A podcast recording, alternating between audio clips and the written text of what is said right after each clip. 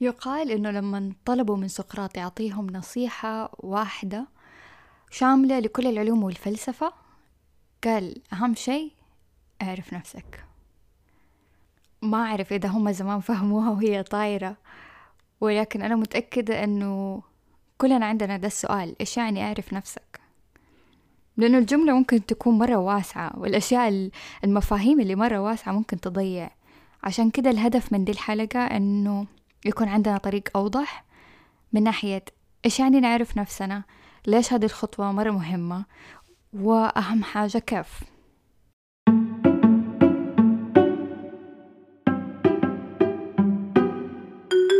يا أهلا وسهلا معكم نوف بوزير ودي حلقة جديدة من علاقات مية واحد. التعرف على النفس في ده السياق في دي الحلقة معناها إنه نتعرف على مشاعرنا نتعرف على أفكارنا نتعرف على تصرفاتنا. مين إحنا من أبسط فكرة إلى أكثرها تعقيدا. فمثلا هل أنا شخص يقدر يشتغل وينجز في الصباح ولا في الليل؟ هل أنا من الناس اللي ياخذوا طاقة من الناس اللي حولهم والحفلات مثلا أنا شخص extroverted ولا أنا من الناس اللي ياخذوا طاقة من جلستهم لوحدهم فبالتالي أكون introvert طيب أعمق من كده. كيف كانت طفولتي؟ هل لها تأثير علي؟ طب أنا كيف أعصب؟ وكيف بيظهر على الناس اللي حواليني؟ أعتقد أنه هذه أسئلة كثيرة. كل ما عرفنا نجاوبها نكون قربنا خطوة أكثر. فالغرض من ده كله أنه ألاقي أجوبة لمين أنا؟ كيف أنا بتعامل مع الناس؟ وبالتالي كيف يشوفوني؟ وفي الأخير إيش الأمور المناسبة لي وفين ألاقي مكاني في الحياة.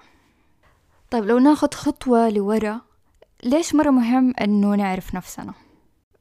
محاولتنا في معرفة نفسنا حتكشف لنا معلومات يمكن مو يمكن أكيد حتكون مساعدة لينا وإحنا بنعيش حياتنا. فمثلا حأعرف مين الشخصيات ومين الناس اللي تلفت اهتمامي واللي ممكن أحد منهم يكون خيار جيد لشريك الحياة. حأكتشف برضو إيش التصرفات اللي أنا بسويها من غير وعي واللي قد تكون سبب في تخريب العلاقة اللي أنا فيها حاليا أو إنها السبب اللي العلاقات اللي فاتت خربت. طيب ليش أغلب المرشدين والمدربين بيتكلموا عن الموضوع؟ وإحنا إيش حنستفيد لو عرفنا نفسنا؟ لما يكون عندنا معرفة بنفسنا حيكون عندنا زي الكتيب عن نفسنا خلينا نسميه كتيب. ويساعدنا نقرر ونختار ويساعدنا كمان نعطي الطرف الثاني نسخة مبسطة عن أنا إيش؟ أنا مين؟ أنا هذه أفكاري أنا هذه مشاعري حاليا. فمثلا في العلاقات لما أجي بختار الشخص اللي حأتشارك معاه الحياة لما أعرف نفسي لما أعرف قيمي لما أعرف مبادئي لما أعرف مشاعري وأحاسيسي ما حأختار أي أحد وخلاص ولا حأختار بشكل عشوائي جدا وما حختار شخص عشان قالوا إنه طيب ولا حختار واحدة عشان قالوا لي إنه هي بنت حلال. الموضوع حيكون أعمق من كده. الموضوع حيكون في وعي أكثر. اختياري حيكون واعي أكثر. والاختيار هذا حيكون مبني على معرفتي بنفسي. وبعدها على الأسئلة الأسئلة المناسبة اللي حأسألها الطرف الثاني. فمثلا ناس مرة كتير بتسألني إيش هي الأسئلة المناسبة اللي أسألها الطرف الثاني؟ ده سؤال صحيح بس في قبله سؤال تاني إيش الأسئلة المناسبة اللي أسألها نفسي عشان أعرف أنا إيش أبغى؟ بعدين أسألها الطرف الثاني. طب هذا المثال كان بالنسبة لبداية العلاقة. كيف ممكن المعرفة هذه تفيدني إذا إحنا مثلا اثنين متزوجين وعايشين مع بعض؟ لما أعرف نفسي حعرف مثلا إيش الأشياء اللي بتنرفزني. فوقتها بدل ما أعمل خناقة في البيت عشان سبب ممكن يكون تافه وصغير حوقف دقيقة وأفكر. هل التصرف اللي سواه الطرف التاني من جد يستاهل التعصيبة دي؟ ولا يمكن أنا معصب عشان الاجتماع اللي صار اليوم. يمكن أنا معصب عشان المشروع اللي اشتغلت عليه من قلب اتلغى. فأقوم أطلعه على الطرف اللي عايش معايا في البيت. برضو لما نعرف نفسنا أكثر حنعرف الصدمات الطفولية اللي تعرضنا ليها. وحنحاول نشتغل عليها نتشافى منها بدل ما نطلعها على بعض. الصراحة أحيانا أغلب مشاكلنا في العلاقات تكون عبارة عن احتياجات أو عبارة عن أحداث معينة عدينا فيها في طفولتنا وإحنا بنكبر ودحين قاعدين نرميها على الطرف الثاني إنه خدها وصلحها. بس لما حعرف نفسي أكتر حتعلم الأدوات اللي تساعدني أتشافى منها من غير ما من جد أرميها على الطرف الثاني وبكده نخرب العلاقة.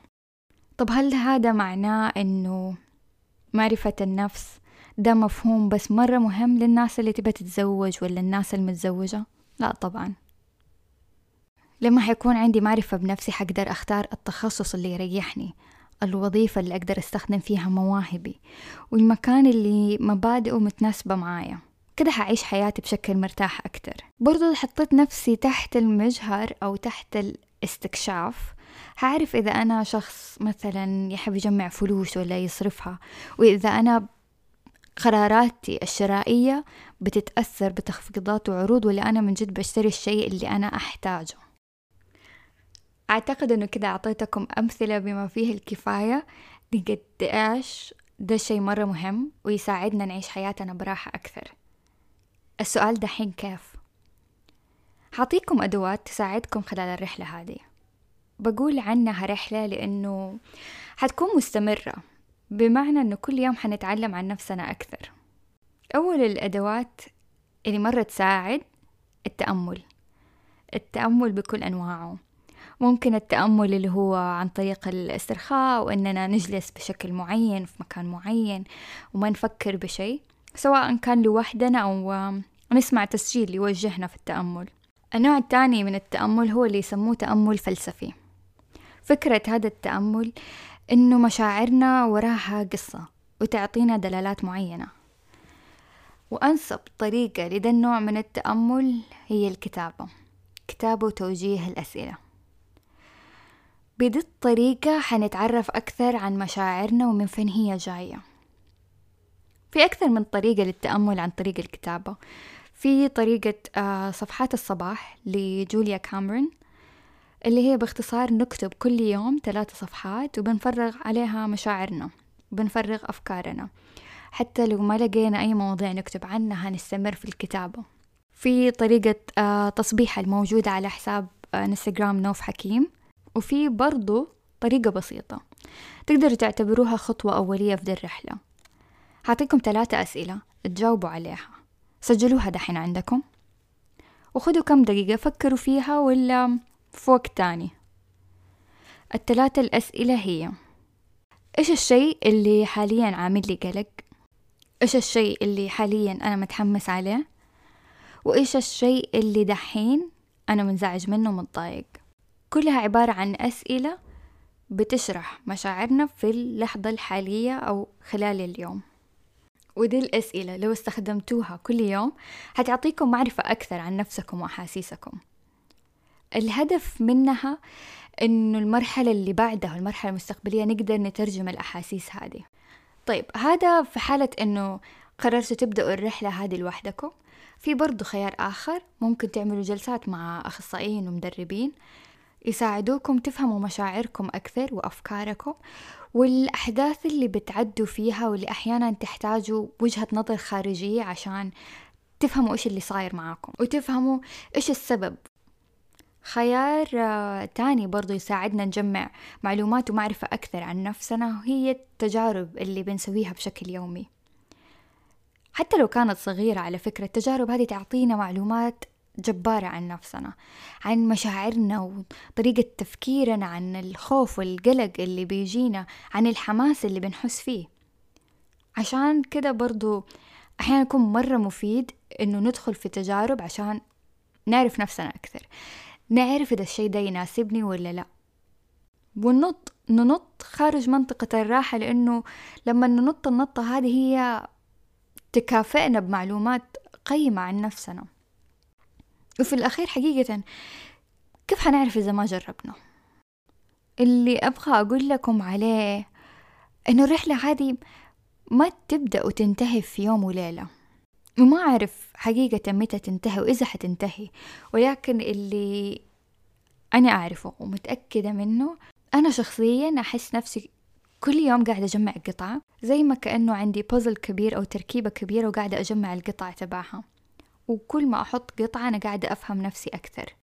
قراراتي وخطواتي كانت مريحة بالنسبة لي أكثر. كان فيها رضا أكثر كنت أحس أنه أنا هذا القرار يمثلني أنا أنا هذه حقيقتي. في الأخير أبغى أقول حاجة.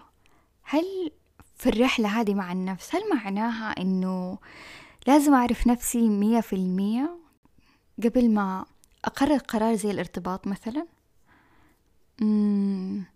ما أعتقد. ولكن أعتقد أنه أحتاج أعرف نفسي بالجزء الكافي اللي أقدر أقرر عليه هذا القرار بشكل واعي ليه بقول كده؟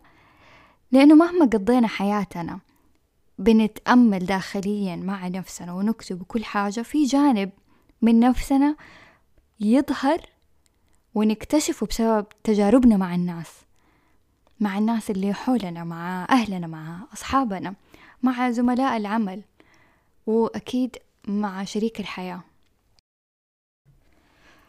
أتمنى الحلقة هذه تساعدكم في رحلتكم الخاصة وإلين ما ألقاكم يوم الأربعاء القادم انشروا شوية حب ودعم لينا انشروا البودكاست وتواصلوا معنا على ال social media ولا تنسوا تقيموا الحلقة هذه والحلقات السابقة كلها.